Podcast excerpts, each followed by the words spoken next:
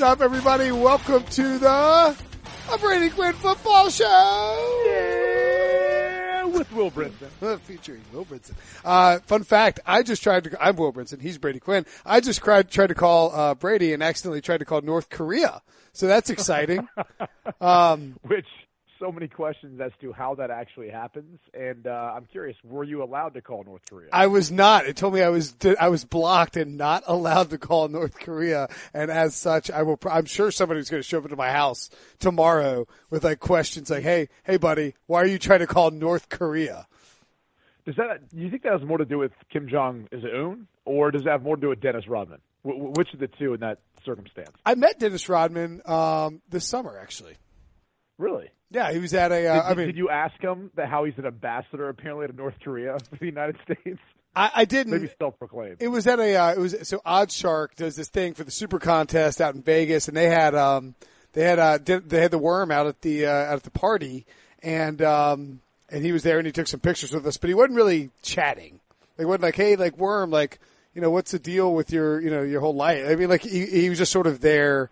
I, do you think he just walks around a perpetual state of like some? I don't even know how to describe it. I mean, So, like, I, I took a I, I took a flight with him one time, Really? and we boarded the plane, but he kind of like went into some other I don't know, looks like a janitor's closet or something, and then he he boarded the plane differently. He took the blanket that you, they give you in first class, draped it over his head, and that was it. No Wow. one talked to him. No one bothered him. I don't even know once people started getting on the plane if anyone knew it was him because he just was, a guy covered up by a blanket. but yeah, that, that, was- my Dennis Rodman flying across from in, in the same row on a flight. Well, that's incredible. It's almost as incredible. Um, I kind of want to dive into that more, but I mean, we should probably, I guess, talk about this Chiefs Rams game on Monday night. It was uh, okay. I know that I know Brady. You you always love recording podcasts after midnight, which we were doing tonight. Yes. That's how much we Yes. care about the listeners and about the importance of delivering a good product. And as such, um, look, I mean, was that did that that game blew the all right? For did you do you like a game that's fifty four to fifty one? Yes, in, in this case, yes, because um, I, I do think one going into this game, there wasn't the expectation that either of these defenses were very good. Right. Right. I mean, I think if if we're really being honest with ourselves, uh, there was a reason why the over under was set at the highest it's ever been set before going into the game. And it got And I- blown out of the water. it was if they were already past it with two minutes left in the third quarter, and I want to say the halftime over under because I may have just been searching on the internet for God knows what reason um, was like ninety and a half, right at, at halftime, and Yeah. and I you know I had some buddies who may have taken that. And, and it blew past that, Yeah. right? 100 and, uh, 100 and what, five total points? The, Um, so the, look at the, well, the final, the final, so like the final live over under that, that that was posted. They just start pulling it down in the fourth quarter sometimes. One hundred four point five, and it actually hit. It's unbelievable. I mean, Still hit. It's unreal. um, and and you'd you'd have to believe that people, if they if if if you're the betting public and you had to have felt like if you were taking the over to begin the game and you took the over at halftime, you continued to keep hamming the over and over and over and over, and just to see if you could get one over on Vegas, and and, and you did tonight if you stuck with that strategy the whole time. Uh, but as far as the game goes, going back to your initial question, like it was as advertised. I loved everything about it, with one exception, the officials. And I thought it was interesting that the NFL felt this game was so important. They needed to put, I guess you could call it an all-star crew on this game, which my first thought was, you know, these guys haven't worked together, so it may slow down the game because they may be huddling to talk about some of the different calls uh, just Ah. to make sure that communication is on point. And we saw that a lot, so that kind of played out. And then I thought we saw too many flags. Now, don't get me wrong; some of the, some of the penalties were pretty egregious, and I think they were fair. But there was other instances, like there was a block in the back on a punt return. I believe Kansas City was getting ready to return uh, the football. I can't remember who the block in the back was on, um, but the guy barely touched him, and, Right. and they called, a, you know, they, they threw a flag. on Oh, that, that, that was the one where up. that was the one where Tyreek Hill returned it out of the five yard line, and I mean, Right. yeah, yeah, yeah, yeah, yeah. but the guy was barely touched. Right. So you know, I, I just thought the officials got a little bit too in, involved in the game at times, and it kind of took away from the flow of it. Uh, especially that that first series for Kansas City, which you know, very very drastic difference between the two. Right? LA looks smooth; they drive right down the field, get a touchdown, and then Kansas City's kind of sputtering a little bit, but then they found their way. And I got to be honest with you, like my, I'm going to ask you this question after I say this. my first inclination coming away from this game is you're Kansas City, you lost by three on the road, and you turned the football over what five times? Yep, yep. I mean, I, I, I kind of feel like looking at the score differential, like Kansas City might be a better team. like like they kind of stacked the odds against themselves, and not even including how many additional penalty penalty yards they had. So that was my first conclusion from the game. Like I know LA won, but if this is on a neutral site, I, think Kansas City wins. I don't know they turn the football over as much. What did you think after the game? I, I agree completely with you. I was actually texting with my dad about this. Um, he was like, he, he was like, who do you like? He was staying up for this, drinking, drinking some cab and uh, nice cab sav and, and High Point, uh, enjoying enjoying the football game. Um, but he, you know, he was like, who, who do you think is actually the better team? I mean, to me, it's a no brainer. I I thought I think I think the Chiefs are a better overall team. Um, just in terms of their ability to score it with, with, with a quick strike. I mean, Patrick Mahomes had three picks. Now, two of them came at the end where he's trying to make something happen and trying to come back. Um, I just think their playmakers. One, one, for sure was bad, right? One yeah, for sure yeah. was you shouldn't count it against them. The other two, uh, I mean, maybe maybe he should be more accountable for those. Right. And now he also had a, um, a pair of fumbles. Um, yep. were, were, both of them returned for touchdowns? Was that? Yes. Well, right? there was a pick six on the on the one by Ebukam. There was a the that's fumble right, that was returned right. after Donald did. So uh, Ebukam uh, had had both uh, both well an interception and a fumble return for a touchdown. But but really, I think it was 21 points off of defensive uh, three to, of the turnovers. Yes, that's correct because Jared Goff got uh, strip sacked right in the end zone, and and, they, and the Chiefs score there. And that's what's kind of interesting. Like if those turnovers don't happen, do we still have the same high scoring game? I mean, because you know, uh, uh, Kevin, our editor, asked in, in, Slack during the game. He's like, if, if, these teams meet again in the Super Bowl on CBS, hello, um, would uh, what would the over under be? Because you can't set it at eighty. I was just going to say, I think I think it'd be at, at like 80, 80 points probably, probably And- 74, 72. Yeah. Like it, would- it, I would imagine that 60, Vegas 69. would adjust and think that. Yeah, yeah well, Rob Gronkowski is probably pushing for that, uh, pushing real good, uh, pushing. um, but you know, going back to just the difference in this game, so seventy-five additional penalty yards that the Chiefs had than the Rams, and and and plus three in the turnover margin, or excuse me, I should say minus three if you're talking about the Kansas City Chiefs. And I, I remember Eric Mangini put up a chart one time. So New England used to always study, um, you know, what were your odds or what were your percentage chances of winning if you were minus one, minus two, minus three in in the turnover margin, right? Yep. And if you were minus one, like it wasn't that dramatic, but you pretty much had a forty percent chance of winning the game. And then if you were minus two, it dropped down to like thirty or twenty five, something like that. And then if you were like minus three, you had like a seven percent chance of winning most Wow. NFL games. And and that's where you, you just look at this game and the only other game I can think of that the Chiefs lost this year where they lost the turnover margin and you you I mean the only thing you if you want to be nitpicky about the Chiefs and what happened is there's going to be times when Patrick Mahomes makes mistakes. And, and I saw this in college at Texas Tech. It's probably his only downfall is is sometimes he, he makes you know decisions and he makes throws that he shouldn't. He did it versus New England. They end up losing on the road. He, he did it tonight versus the LA Rams. They end up losing on the road. So that could be the only thing that holds this team back because I do feel like they've got all the other pieces to make a deep run in the playoffs.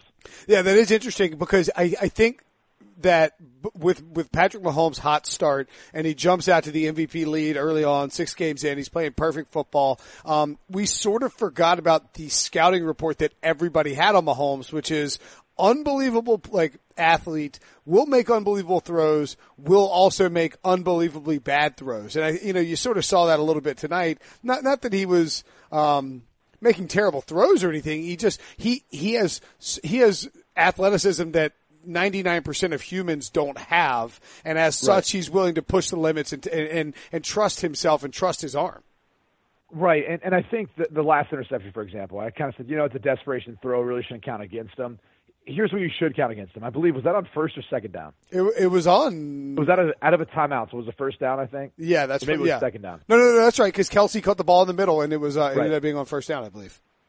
Okay, so e- either way, if it was first or second, you know, you're looking at it, and, and obviously, more time is more of your concern than than, than uh, time and distance is more of your concern than anything else. First, first and ten. down. First and ten. Right, so it was first and ten. So you had an opportunity. If nothing was there, just throw it away. Yeah. You know, I mean, like, like like throw it away and try to live for another down where maybe you you get a chunk or maybe you've got you know 22, 23 seconds, however many seconds left, but you still got the opportunity to take a shot downfield and, and maybe all of a sudden you get a completion, you run out of bounds, you get one more in field goal range, and this thing goes into overtime. Um, I, I just thought that was one of those uh, immature mistakes uh, of, of trying to force something at a point where he got outside the pocket, maybe he had a chance to chuck it deep. It wasn't even really even close and you know he could have had a, a couple more downs there. I think with the time they had, just to take a few more shots be, before feeling like you really needed to act out of desperation. Um, do you think? Are you worried at all, Brady, that in the three, just in three games, we've seen Patrick Mahomes in a lot of games. I've, I mean, I've watched him every game this year. I think you know live just because I want to. The, the Chiefs are so fascinating to watch. Um, but now on that Monday night game in Denver, on the Sunday night game in New England, and then on this Monday night game in Los Angeles. All three road games, all three tough environments. You know, Coliseum was surprisingly loud tonight, but Mahomes has looked at least a little bit skittish early on, right? Skittish uh, is maybe one way of putting it. Like I, I didn't feel like he looked so much skittish um, as, as as early on as he did in the second half. Hmm. I thought after the two sack fumbles, um, you noticed that the one sack he took – he almost curled up before anyone really no, got. He he did he did curl up like he he, he grabbed the ball. And it, it was weird. It's almost as if someone went over to him on the sidelines and said, "Hey, we can't do that anymore. Like mm. you can't let that happen again. It, it's hurting us." It's almost as if someone sent him a message and he got a, a little bit more hesitant to kind of wave the ball around or or do what he does. Now, that being said, uh, the touchdown to, to take them to 51, uh, he was walking over the sideline saying, "We're not punting. Like we're going for this on fourth down." Um, so I, whatever thoughts were in his head, maybe in the third quarter or, or earlier in the in the fourth quarter, if he was um, feeling scarred by what had happened with the sack fumbles, he, he seemed to kind of you know put put that out of his memory. So uh, look, I, I think he's got a short term memory. I think he's um, I, I didn't see him so much as skittish. I just think they got off to a sloppy start and it was a bit surprising only because this is such a big game. Andy Andy Reid's a good coach. You know they've practiced their openers and coming out. They should have looked like LA. They yeah. should have looked very smooth. They should have had everything together um, where they knew exactly what to expect from the defense and they knew exactly what they were going to be running uh, with the way they go about scripting plays. And I was just surprised by the, by the start that they got off to. And you know, ultimately, can, do you want to chalk that up as a difference in the game? Not really, because they re, they responded in the second quarter. Um, but you never know if you get off to a fast start like that, how it ends up impacting the Rams, and maybe it puts more pressure uh, on Jared Goff and, and on Sean McVay. Yeah, it's interesting. So t- just two thoughts on that. Yeah, one, always surprised when Andy Reid's teams don't come out with a really well scripted game plan because that's a hallmark of him. It's a hallmark of the guys who work for him, Doug Pederson, uh, Matt Nagy. You just see that around the league. Uh, and then two, you know, we talked about live betting earlier. After the Rams, um, uh, let's see what they, they got out to a uh, a four, I guess it was a thirteen nothing lead.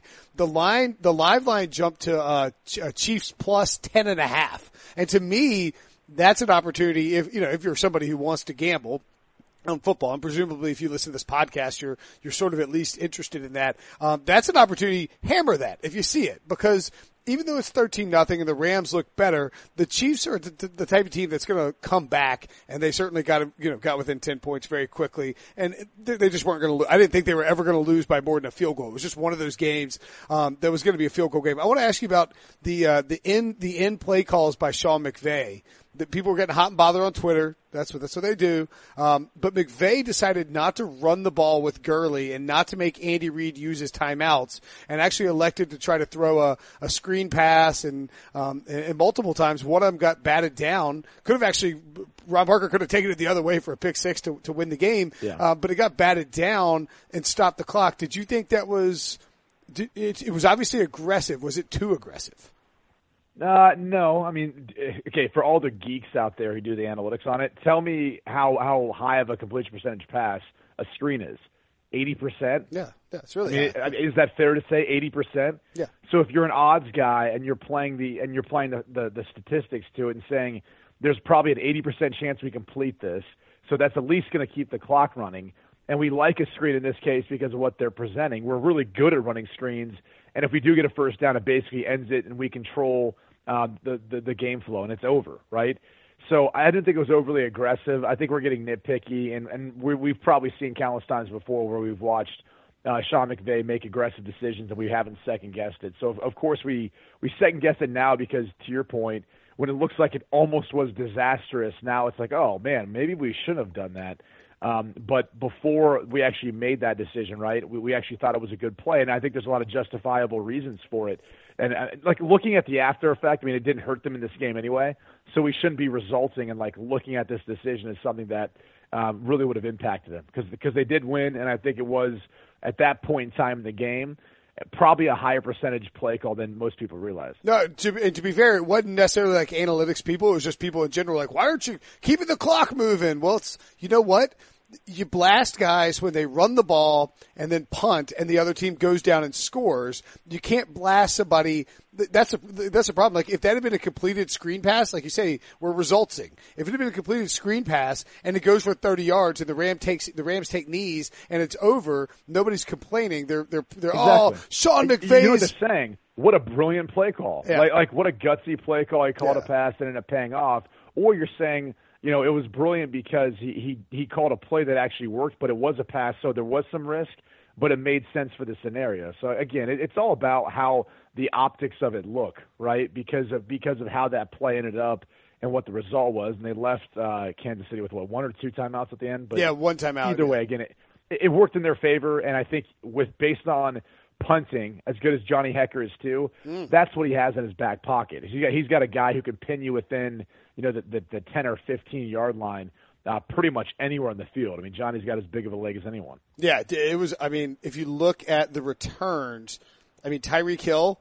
You know how many uh, he returned three punts, twenty-two total yards. If you're if you're limiting Tyreek Hill to twenty-two total yards on three points, I mean three punts, excuse me, you're doing a very good job. Uh, Hekker probably not going to get the MVP of this game, but um, still a, a heck of a job. Tyreek Hill, by the way, 215 receiving yards and two touchdowns. Fun fact, Brady, uh, because Tyreek Hill did that, I beat Nick Kostos in fantasy this week, so that was exciting. Did you really? Oh yeah. Wow. And Nick I mean, is. I, I just I, I got to tell you, I love Nick, uh, but but I do feel a little bit happier that, yeah. that you actually got the win because I do a podcast with you. I don't do anything with Nick now. Right. Well, Nick um, texted me multiple times leading up to the game, telling me how he was going to um, and not in this friendly fashion, but how he was going to beat me badly. And he pulled off a, a, very shady Saquon Barkley trade with Michael Kaiser, who works in the video. Uh, mm. uh, yeah, where it's like, like Michael Kaiser's three and seven. He's trading Saquon Barkley to Nick, who's eight and two. What, like, come yeah, on. He's, ta- he's tanking. He's trying to get the first pick in next year's draft. He, now he's trying to help out Nick Kostos. There, there's some sort of backdoor agreement going on there. Yeah. I would be very leery of that, and whoever the commissioner is, I would take it up with him. Yeah, uh, the commissioner is Jamie. We will be taking it up hey, with him. But fortunately, can, can, I bring up can I bring up one more thing real quick though? Because there was a player who I feel like statistically, if you look at the box score, you'd say, oh, he played a pretty good game. I, I really didn't think he did, with the mm. exception of maybe one drive. And I texted you about this during the game. It's you Travis did. Kelce. That's right, Brady. Brady. Looked, that's right, Brady and I text. Don't worry about it, guys. I'm just kidding. I, I thought uh, Travis was looked lethargic and I know some of the throws are a little bit off, but there's many times he makes that play and he makes that catch. Um, there's a, a, a number of times you could see him on slants where he missed it. I thought the one, and of course the the commentator said uh, Patrick Mahomes overthrew it. No, he completely misjudged the the deep crossing route that he jumped up for after the ball had just left his hand. It was like the oddest thing. I mean, typically you see Travis Kelce adjust to the ball fairly well in the air. Uh, he didn't in that case. I, I just thought he had a, a so-so game. Again, it looks big because of what the final numbers are on the box score, and it really was more of a product of you know one drive and sprinkling some catches here and there. But you know, typically when we see Travis Kelce, you think best tight end in the NFL right now, right? I mean, yeah. I think it's fair yeah. to say.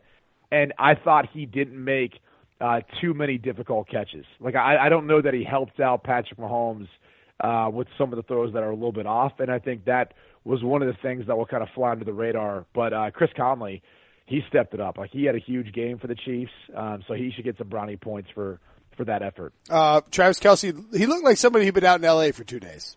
Just I was just gonna say, it, it looked like maybe there was something else going on during the free time. Like his legs looked a little heavy. He looked like he had a little bit of a I don't really give a crap, you know, type type attitude with it. Like he was I don't know.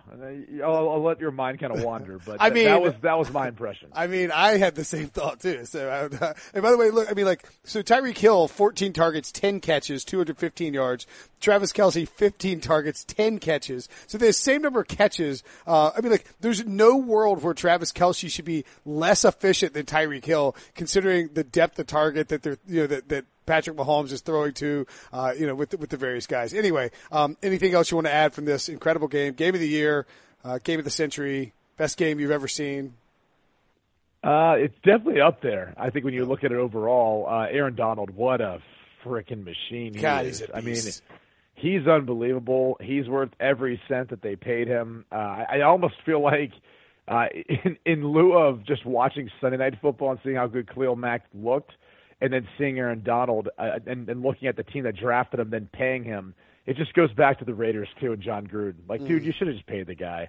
Like, like figure out a way of making it work. Even if you want to say Mark Davis doesn't have the money, go get a loan, man. Just, just, just make it happen so you could at least have a foundational piece like that that drives people or drive offenses nuts. You know, it's funny you should mention Khalil Mack because, as it turns out, after Sunday Night Football, when the when the Bears beat the Vikings, and I thought the Vikings were going to win that game, I really did. I thought they'd go into Chicago and win. I started getting flooded with messages from podcast listeners who were like, "All right, look." You've let Brady go on long enough disparaging the Bears. Hold his feet to the fire and demand some uh, some accountability on, on, on the Bears. So I'm I'm demanding accountability from you. Okay, so so what did people take contest with with my in regards to the Bears? Because I said they played a light schedule. Is that inaccurate? I, I think people want you to admit that the Bears are good. Um, I- look, I'll say this: they're the first place team in the NFC North, and they should be right now. They're they're playing the best football of anyone in the NFC North, and so they should be the, the first place team. I think you look through the course of their schedule. Um, the fact that they've got the two divisional wins the past two weeks has been huge. I don't think the Detroit Lions are very good, and I think the Bears will win this week again. It'll be a clean sweep for the Lions this season, and they'll prove that on a short week. Um, but you know, again, the win against the Vikings told me more about that team's defense than anything. Like I think not only are they the number one team in the in the NFC North right now, and we'll see if that holds true. Um, but their defense is the best defense in the NFC North, and then that's what has gotten them to this point of a seven and three record. Uh, Mitchell Trubisky has been good at times. Two weeks ago, he was the NFC Offensive Player of the Week, and he should have been. He had a great statistical performance. Now, people get upset because when I turn on the tape and I'm breaking down his throws and watching it, I'm saying a lot of people, if they were in his shoes, would have been the the player of the week because of how wide open some of his receivers are that he's throwing touchdown passes to. So if people feel like that's me being critical, it's it's more me being realistic. And and when you look at Mitchell Trubisky and some of the stats and you start to break things down analytically, let's just put it this way. He's 20th on third down in quarterback ratings, 19th in completion percentage. In the red zone, he's around the halfway point quarterback rating in the league. And he's he's 22nd in the league in completions of 20 plus uh, throws. So if you start to kind of break things down a little bit more, um, it's it's it's kind of more telling about where he's at. He's he's been good at times, but he's been inconsistent. And I also think he's a product of an offense that has a lot of weapons. When you go through and look at the different mismatches they can give you between Tyreek uh, Tarik Cohen, Trey Burton, even Jordan Howard, you know, his ability to run the football. I think their offensive line has done a good job. You have Miller and Robinson. I mean, there's all these pieces um, that they have to work with, and I feel like Matt Nagy's done a done a good job of spreading it around and making them tough to stop. And on top of it, he's even allowing Mitchell Trubisky to run the football and playing to his strengths. And and there's some some coaches who wouldn't do that. So look, they're the best team in the NFC North right now. I think they they earned that right this past Sunday night. Uh, and it's largely because of their defense and how dominant they are. It's largely because of the decision to go out and get a guy like Khalil Mack, who now makes their rush with Akiem Hicks and everyone else that much more impactful. So uh, there's no doubt about it. Like I, I think I learned a lot about him this past week playing against the Vikings. I will say this though, Kirk Cousins was awful, and in prime time now he's four and twelve in his career. Woof. So take take that for what you want. Um, you know, again, we'll see how things finish out. They have a really tough turnaround, a short week, uh, with even less rest, considering they play Thursday night at, or Thursday at noon, and they played Sunday night. I don't know if we've ever seen a team have to deal with something like this. So uh, it'll be a tough turnaround for them to go on the road and play a divisional opponent who knows them well like that. Uh, but I think they're up to the task. Yeah, and, and look, I think it. I mean, I think it's it says it says a lot about you that you're willing to uh, to admit that the Bears are perhaps better than you think. Um, I, I, I, think they actually, I think they have the best defense in the NFL, and it's not close. Um, wow. I mean, I mean, who who's better? Like, no, it's a it's a good question when you pose it when you think about it that way. Yeah, um, I mean, I just I just don't I don't think. No, go ahead. I don't. Think I mean, look, better. I think Baltimore one point probably was. It's not playing. that They're not playing that way now.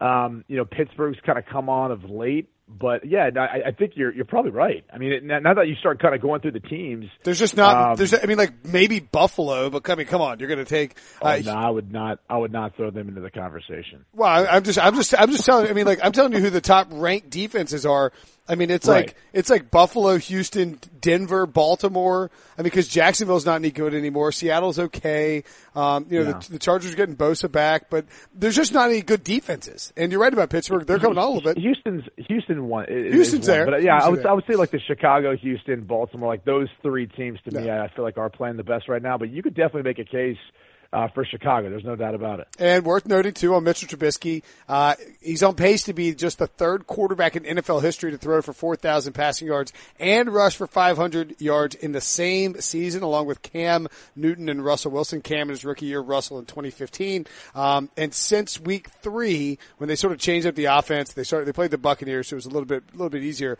Uh, but he's got 17 touchdowns, four interceptions, averaging 285 yards a game and 9.2 yards per attempt. Um, I do think the red zone and third down stats are very telling though, because if you, if you can force Mitch Trubisky to get out of Matt Nagy's scheme that sets things up well for him and, and make yeah. him play traditional pocket quarterback in, in tougher, more constricted spots, he's probably going to struggle right now. Yeah, and actually, like one, uh, if we want to dive a little bit deeper into it too, one area where he struggles to throw the football um, in the middle of the field. So if you actually break down his throw chart and you look at um, his completion percentage and all that and his rating to the middle of the field, he's 21st in the league. And, the reason why that's significant is because, you know, typically if, if a coach trusts you to make tough throws, those tough throws are over the middle. There's a lot of other bodies in there. So let's say you miss high, probably get picked off by the safety.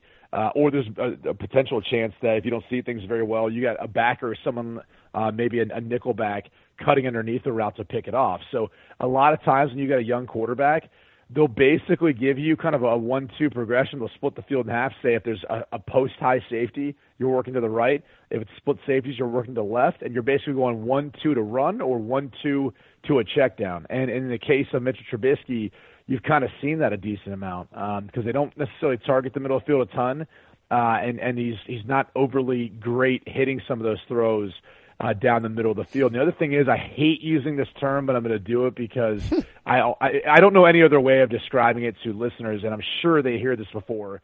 Uh, air yards, right? Is, not that like a term? Why do you hate about how far the the yeah. ball travels before they catch it, right? Yeah. Why do you hate air yards? Air yards is a good It's stat. just so stupid because it, it's existed forever. It's existed forever, and then someone wanted to like rephrase it or categorize it just so people were like, "Oh, that makes sense." Yeah, especially for fantasy, so we get air yards in there. if you if you break down again his throw chart, yeah, as far as his yards per attempt, looks great.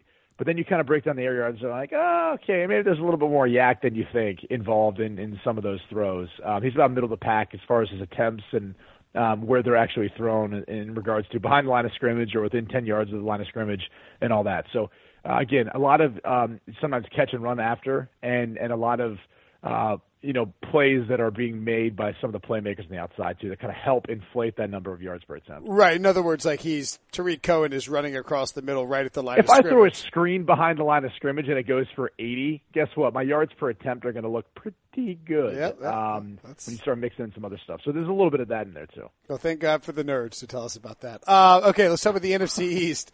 Um, the, uh, the are the Dallas Cowboys going to win the NFC East? I think so, dude. Look at their schedule; it like shapes up so well for them right now. So they're on a two-game winning streak. I've I think I said this to you before. The secret for success with the Dallas Cowboys is 22. Just yep. give Zeke Elliott the football 22 times. It can be 22 different ways, whatever you want. All right, we're at Baskin Robbins, 22 different flavors. but just give Zeke Elliott the football uh, 22 times. You're going to win because they're undefeated this year when they've done that. I think, I think they're five and zero oh now. Um, but they're, they're two in the last two weeks, in large part because of that and their defense. And now you look at the rest of their schedule. They get Washington coming to them on a short week with a backup quarterback. That bodes well for them. Now they play New Orleans the following week, but that's at home, so maybe you give them a little bit more of a chance. Um, maybe Drew Brees like trips on his shoe or something, chewing gum, and like gets hurt before that game. I, I, I don't know, but uh, maybe there's a shot now. And then you get Philly at home, so you've got two of three games in the division, all all three conference games, but at home. And then you look at the rest of their schedule. I know they finished the season in New York versus the Giants, and they've been better the past couple weeks, getting two wins in a row. Uh, I still like their chances at that point, especially if they're playing for something. And then they've got Tampa, and they've got someone else too. The the Colt, the Colts at Indy. The, the Colts, Colts, are actually yeah, the Colts at Indy, who who are ascending, so that yeah. could be a tougher game than people realize. But I still, um, their defense, I don't think has emerged to the point where I feel confident they'll be able to stop Zeke running the football. Uh, but I also, and, and I also would give I would give Dallas a chance in that one because their pass rush is good enough sure. and their coverage is okay, and I think they can maybe slow down uh, the, the the Colts. So it, what I'm saying is, if you look at the last six games, pretty favorable that maybe they can win four of the six, and there's a chance too that they can win two of the divisional games, maybe all three, and all of a sudden they're the first place uh, team in the NFC East, so they win the division, and maybe they're nine and seven, maybe at best, um, you know, 10, 10 and six. So that that I think is a very real possibility the way they're playing at this current moment. Yeah, it's it's nuts because like the Cowboys two weeks ago lost to the Titans at home on Monday Night Football. We talked about that game on the, like right after this podcast. We're like, ah, blah. Titan, uh, the Cowboys stink. Jason Garrett probably getting fired. Two weeks later, they go to Philly and win. They go to Atlanta and win. And they didn't blow either team out. You know, they won by a total of 10 points in the two games, but they've won those two games. And, and at the same time, Alex Smith goes down with a fractured fibula, fractured tibula. I mean, like, certainly, obviously, season ending. It's put on IR on, on Monday, but, you know, even potentially career ending. Colt McCoy is now the Redskins quarterback. Um, as you said, you know, it's a four day break between, you know, it's Thanksgiving at 4.30 on the 4.30 game on Fox. I mean, if they win that game, they're, they're just tied for first in the, in the division. And even if they don't beat the Saints, you would think they'd be able to scratch out at worst case two and two, uh, down the stretch. If the Redskins win on Thanksgiving, do you think the Redskins will win the division? Um, yeah, it's leaning in that direction because I think they'll be what a couple games ahead then, and at that point, two ahead tough. with uh, a with a two yeah. and a half ahead with the tiebreaker. Yeah, yeah, exactly. So you, you, I think I think basically the division is being played for this Thursday, and and that's what it's going to come down to um, be- between those two teams. And by the way, I'm not counting out Colt McCoy. I, I loved how he came in the game this past week and dropped a dime. I think on his first pass attempt for a touchdown. So um, there's a there's a very real chance that they could be okay. And I'm sure Jay Gruden is saying to them, "Do you remember the team won the Super Bowl last year? Yeah, they were 11 and two. They lost a starting quarterback, and they mm. said, "Hey, Nick Foles, you can still lead us to a Super Bowl, and you can be the Super Bowl MVP." And that came true. So I'm sure Jay Gruden is maybe preaching that somewhat to the Redskins. Now, whether or not the locker room believes they can do that, um, they weren't. They didn't have as good of a record when this obviously occurred, and they haven't been as dominant. But I'm sure there's some of that going on, where it's a copycat league in the NFL they're probably taking that out of the playbook uh, of the Philadelphia Eagles and then trying to replicate that to have some success. Well, and here's the thing for the Redskins is if you beat the Cowboys and you get one game off the Eagles and you play them twice in the final five weeks, beat the Cowboys, beat the Eagles once, you, you get the division because at that point you're yep. at, you're at, you're at eight wins. You know you, you, are going to stumble into something else, um, and it's just going to be tough for anybody else to catch you. And so I think that this this is basic and look, whoever wins this division is probably getting blown out by a wild card at home. I, I mean, maybe maybe the Cowboys won't get blown out, but I and I would I would definitely favor the Panthers or the Vikings over either. Certainly the Redskins. Um, probably probably the look, Cowboys. Look look at it this way though. Which, which team do you feel like is toughest to play in their house? Because that's what it's going to come down to, right? Yeah. And, and I honestly would say Dallas right now. Oh yeah, like they sure. they look like the tougher team to play if you're going to have to play one of those teams in their house in the division. And if that's the case, like I think you're right. Like I don't think they get blown out. And I actually would give them a chance versus most teams, just because I think they do a better job than most of, of dictating the style of play in their house to their opponents. And I think too, like you could see, you could see the Cowboys, like the Cowboys play. They're like a front running team, right? Where if they can get up and get keep Zeke running and keep Zeke rolling downhill, they. I mean, obviously they're much better like that than if they're forcing Dak to, to have to play from behind. Do you think this Amari Cooper thing is working out successfully for them? I, I do, and actually, to your point, here's what I see. I see a tendency for Scott Linehan to get away from Zeke and get away from the running game when they get down early. Like mm-hmm. they almost start to panic and say, "All right, this isn't working," or, or "We can't hang our hat on this." Like we can't get to that 22 number because we're concerned about not stretching the field, not not creating momentum. Um, like I see that a lot in games where they don't get out to a good start, or they don't keep it close in the first quarter, first half. Um, that hasn't been the case the past two weeks, and so that's one of the differences too. I think when you look at this team, is uh, it's kind of been partially the execution by the players, but it's also been um, the coaching staff seeing it through, like seeing the game plan uh, in, into the game and, and, and continuing to run the football and not getting away from the things that they do best.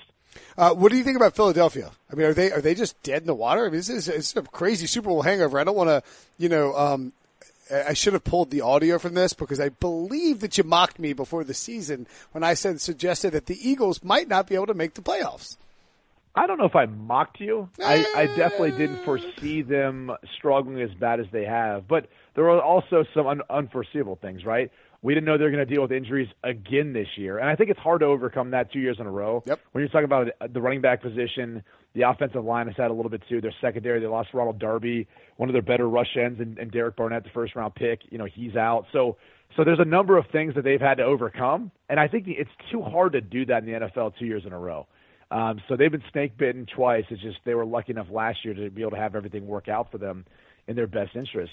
How about this for a stat though? Carson Wentz in his career, he is one and eleven as a starting quarterback for the Eagles when their team doesn't rush for 100 yards. Wow. That's really surprising. Kind of crazy, right? Yeah. Like kind of surprising. Like I actually kind of went back and I looked. I was like counting. I was like, okay, you know, he, he missed these games. He started this game. Okay. Uh, and I was trying to make sure wow. that was like accurate, but that that's what I had for a count. And I, I just think it's interesting. And and look, I'm not trying to take anything away from Carson Wentz. I just think we were very quick to anoint him last year, mm. and really his rookie year with how he started the first three games. It's almost like we anointed him as this guy who's their franchise guy for a long time. And I and by the way, I do believe he's going to be. I just don't think he's as good as we've made him out to be, uh, based on how he was his rookie year and then how he simmered down. And then last year, he was phenomenal, but he also got hurt, and we don't know that they would have went on to win the Super Bowl and he would have been the MVP. That's you could true. assume that, but we don't know that that would have happened.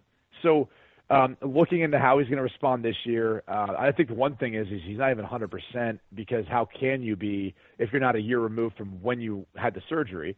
Uh, so it's still incredibly impressive that he's, he's playing right now. Um, but he hasn't had a ton of help, and I, I think he's he's not to the point where he can win a bunch of games without a ton of help, right? Like we saw Andrew Luck do that his first three years in Indy. They were 11 and 5, 11 and 5, 11 and 5, right? Yeah. And he didn't have a ton of help. And granted, it was a it was a worse division, but still, he was winning a bunch of ball games doing that. And now you're seeing him get this team to five and five uh, in the AFC South once again with a shot to maybe even compete for the division. Like that, it just goes to show you, Andrew Luck doesn't come around very often. And, and I know we kind of felt that way about Carson Wentz initially and early on, thinking like this is the guy. And I, again, I do think he is the guy. I just think he needs a little help right now until he develops into what Andrew Luck is and, and really has been. Uh, I think you would probably take Jared Goff over Carson Wentz right now, right? Um, yeah, I, I think I think if you're like, you know if you're looking at that pick, it's fair. And and the funny thing is is well, look, I think you put Carson Wentz in an offense, he would he would be good too. Yeah. Uh, look, yeah. Sean McVay is a play caller. The offensive line that never gets enough credit. Okay, like I, I still to this day the, the offensive lines that don't get get enough credit list the LA Rams, the Pittsburgh Steelers, um, who else? So like the Dallas Cowboys now. Well, Everyone crapped on them at the beginning of the season. Well, how about I mean with Tuafilo and Looney now. Well, what about what about the Indianapolis Colts? What about the uh, yeah, the, the Colts, Can- Kansas City Kansas right City Kansas City Chiefs? I mean, like if you the New Orleans Saints, like all uh, it's weird. All these teams who are really good. Uh, and, and the other thing with the Eagles too is like when Lane Johnson got banged up, and we saw this in Car- Carson Wentz's rookie year when Lane Johnson was suspended. He struggles yeah. when Lane Johnson's not at 100. percent Right. I mean, Halapoulivaati Vaitai, who came in for him, Good was job. a rookie. Good though. job. Good job and by if you. you. Yeah, thank you. if, if if you look at last year when he came in, um, different story, right? He had to come in for Jason Peters, and I thought Vaitai did a pretty good job. Um, where and I think it was more just chalked up to you know him just not having as much experience in the league, and I think after he got through that rough year, Wentz's rookie year alongside of him, replacing Lane Johnson, then it, then things got a little bit easier for the next time next time around. But yeah, no doubt about it. By the way, the Saints are another offensive line. Like I'm not sure how great they are um, in like drive blocking in the in the running run game, but they're pretty darn good. And and they protect Drew Brees as good as, as anyone right now. So you know those those offensive lines, like those big boys, man, they should get a lot more credit right now for how they're playing. Yeah, no, for sure. And by the way, I think it's worth noting on the Eagles too that um, when we talk about the Colts, like like the, the Eagles lost John DeFilippo, and they lost Frank Reich. Frank. I mean, that's Yeah. that's a lot. I mean, like the, I, I- Doug Pederson's a good coach, but when you lose your your quarterbacks coach and your and your offensive coordinator, both of whom you know appear to be on the track for head coaching jobs, Reich already got one. Obviously, that's a lot of brain drain from a Super Bowl situation. Uh, so the Eagles, you know, I mean, it's it's an uphill battle. It's it's hard. It's I mean, most of the teams who win the Super Bowl don't come back and be great the next year. Okay, uh, I know that you want to keep talking forever, but um, I, I I need it's like one a.m. and I have to sleep. I know that you don't ever sleep, Brady. You just you just uh, stay up and grind on Not, tape. not, not during football season. Yeah, Right, not right. during football. Season. Um, a lot of B12. B, should I be taking B twelve? Oh yeah, you should be taking heavy doses of B12 and caffeine. Well, I mean, I yeah, I mean, I, do- I do tons of caffeine. Really, B twelve is that good? Is B twelve good? Oh yeah, yeah. Uh, People get B12 shots all the time. I think Prisco gets them. Ask Pete about B12 shots. They're great Uh, for you. yeah, Well, Pete gets lots of shots all the time. Um, Uh, that's true. we won't we won't dive into it. Don't want to embarrass Pete on the podcast. Uh, let's get your uh, your wild card picks, and if you if you if you think the Colts are going to be a wild card pick, feel free to mention them. I didn't want to go to a separate Colts tangent. Ah, I forgot we were doing this. Okay, hold on. Let me uh, let me go. Do you, do you want to hear my picks? You want to hear my picks? Yeah, Well, I'll, I'll hear yours first. Oh, by the way, well, okay, go ahead. Go ahead. no, go ahead. No, go ahead. All right, my picks um, in the uh, in the NFC. I think that the Carolina Panthers are going to be one. I believe, I you know, the ugly loss in Detroit. I love the the gusto to go for two after Graham Gano's not playing well, but I think uh, Carolina will still manage to get into the wild card spot. It's, it's going to be tough playing the Saints twice, and the Saints are still going to be fighting the Rams for home field advantage. Uh, but I think Carolina gets in there. They're certainly not going to win the division. And then the uh, the other team I'll take is uh, the Minnesota Vikings in the NFC. I still think they're good enough to get there. I am I'm really concerned about this offensive line and those this Kirk Cousins big game stats. That's not great. Like he doesn't doesn't play well. No. Doesn't play well in big spots. terrible. He's terrible in big So- spots. He's actually so I said four and twelve uh, on prime time, right? So that includes Thursday night, Sunday night, and Monday night. He's like one and eleven on Thursday and Monday night. Dude. He's terrible on on on Thursday and Monday. Was He's it- better on, on Sunday night? But wasn't he a gamer at Michigan State? I mean, all I remember is that Hail Mary. I mean, I, I remember lots of the Kirk Yeah, that, that's the thing. Is the only thing you remember about him is him throwing a hail mary for that. But like outside of that, like uh, I, don't remember. Maybe he wasn't. Maybe he wasn't. Uh, well, he's rich. Whatever. Good for him. Uh, and then in the, uh, if, if you're gonna if you're gonna suck on primetime, you might as well be rich, right? Must be really, really rich. Yeah, yeah. 84 million will do. Uh, 29 million to lose to the Bears in primetime. Good for you, Kirk. Uh, and then on, um, in the AFC side of things, I, I- I'm going to put the Colts in here just for the sake of Colts discussion, but I think the Colts actually might win the division. Uh, and then I still, I still think the Ravens are going to be there because whatever, even if Lamar Jackson doesn't give them, and I know you're big on Lamar Jackson, even if he doesn't give them, um, you know, this pure passer, uh, you know, their schedule coming up is a, is it Jason La Canfora and I talked about this on, on, on this very podcast. Their schedule, it's a joke in terms of the teams that they're playing defensively. They get the Raiders, Falcons, Chiefs, and Buccaneers, and then they close out with the Browns. I think Lamar Jackson can do some damage over the next month or so.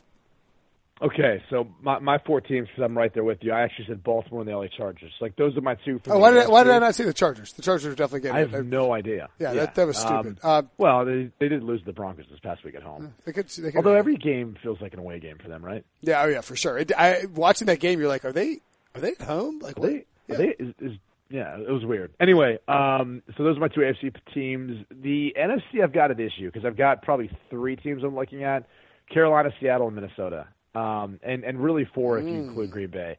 Because here's and here's the caveat: I would throw Chicago in there just because I I think the Chicago makes the playoffs. I just don't know at this point if like Minnesota makes a run or if Green Bay can make a run. If all of a sudden it ends up being like via a wild card spot, depending on how the division finishes out. Um, so there's almost like five teams that I think are in the mix, but let's just say things stay status quo. So Chicago would sit as the division winner. That's it, though, in my opinion. I think then Seattle and Carolina, and that has to do with their schedule more than anything else. Because if you look at Minnesota's schedule, it's pretty pretty rough down the stretch. I mean, they don't have really any layups from here on out. Uh, for example, uh, they just have to go play the Green Bay Packers this week. Like that's Yeah. not too bad. Then at New England, at Seattle versus Miami, which maybe should be a win, and then two divisional opponents to finish at Detroit, then versus uh, Chicago. So w- when you kind of chalk it up, like they could end up losing like the next three games, and you know you you wouldn't necessarily say like those are three bad losses. Those are three good teams. Uh, we'd expect that. So um, that that's what's the tough thing is is for Minnesota right now, and you can make the same case for Green Bay. Um, their schedule's a little bit lighter, but uh, if if we're going based off like how they've looked of late, they haven't looked so hot. So it's it's hard to feel confident with what looks to be some internal um, turmoil going on between you know Mike McCarthy and Aaron Rodgers and the play calling and all that stuff. And by the way, Seattle. So they play at Carolina this week. Uh-huh. That's that's their next to last home game, next to last away game. They only have they only have Yeah. one more game away from Seattle. And it's at San Francisco. They could um they could you know they got to play the Vikings, but if they even like even if you lose to the Panthers this They week, San Fran twice and Arizona. That's three wins right there. Yep. I mean, you talked about Carolina, but they get Minnesota coming to their place, Kansas City coming to their place. Like you give them every chance you want to at home. That that's a really tough. I know they haven't been great at home this year, but I think the Green Bay win on the short week maybe got things headed in the, in the right direction. Yeah, and and it really, if you look at their you know their home losses, um, it's just they lost to the Rams and the Chargers. I mean, who are two pretty good teams. So they're not like I, I think I think Seattle. I agree with you. I, I I really don't even like my picks. I think Seattle and uh, the Chargers should have probably been in my list of picks. So good job by you, Brady. Uh, let's get out of here. Unless you want to keep talking, we can we can uh, we can make we can make 2000. Dude, I always enjoy talking with you. I always enjoy this, even though we're up late, uh, burning the, the midnight oil. Is that Yeah. what they say? What, what did they say? That Something is. like that- do you remember the band Midnight Oil? Was that was that was that was that I was born in '84, man. There's no chance I remember that. Yeah, dude, you definitely remember the band Midnight Oil. I mean, like, I mean, I was born in '81. I mean, I'm not like I'm talking about like a. You feel like you're a lot older than me, but I think it's because you dress a lot older, like the salmon salmon colored shorts with Sperry's and constant polos. A lot of vineyard vines. There's a lot of vineyard vines. I'm currently wearing a lot of Peter Millar, uh, but that's neither here nor there. Maybe don't we, know what that is. we need. You don't know Peter Millar? It's a great golf shirts. Uh, we should get Peter. Millar. Oh no, I've seen those. They have like the real thick collars, right? Yeah, the thick collars. It's all the, the collars like the same color as the shirt. Yeah, yeah, yeah. Same They're, they're nice. Those are nice. Those Yeah, are, uh, yeah, they're nice. Golf We shirts. should- You, you predominantly wear golf shirts. I actually can't remember the last time I saw you not in a golf shirt. I, all I do is wear golf shirts. They're just better than regular polos. Regular polos are like heavy as hell. Why would I want to wear? I feel like you're the type that would exercise like in a fitness center, right, or at your country club, in a golf shirt. Is that accurate? no, that's not accurate. I, I wear. Okay. I wear Like, like, I, I could see you going full out with like a headband on, golf shirt, polo, maybe mesh shorts, but actually probably some other like pair of like tennis shorts. Some like like the short tennis shorts where you actually have to like store tennis balls in your pants. No, that's fun. That's, That's what I'm imagining. It's a funny sight. but, I mean, like, I could I could imagine myself doing that as well too. All right, we're getting out of here. Follow Brady on Twitter at 3RD underscore goal. Watch him on CBS Sports HQ and uh, listen to him when he's back on this podcast next week after Monday Night Football. Uh, happy Thanksgiving, Brady. Yeah, you too, brother. Enjoy it.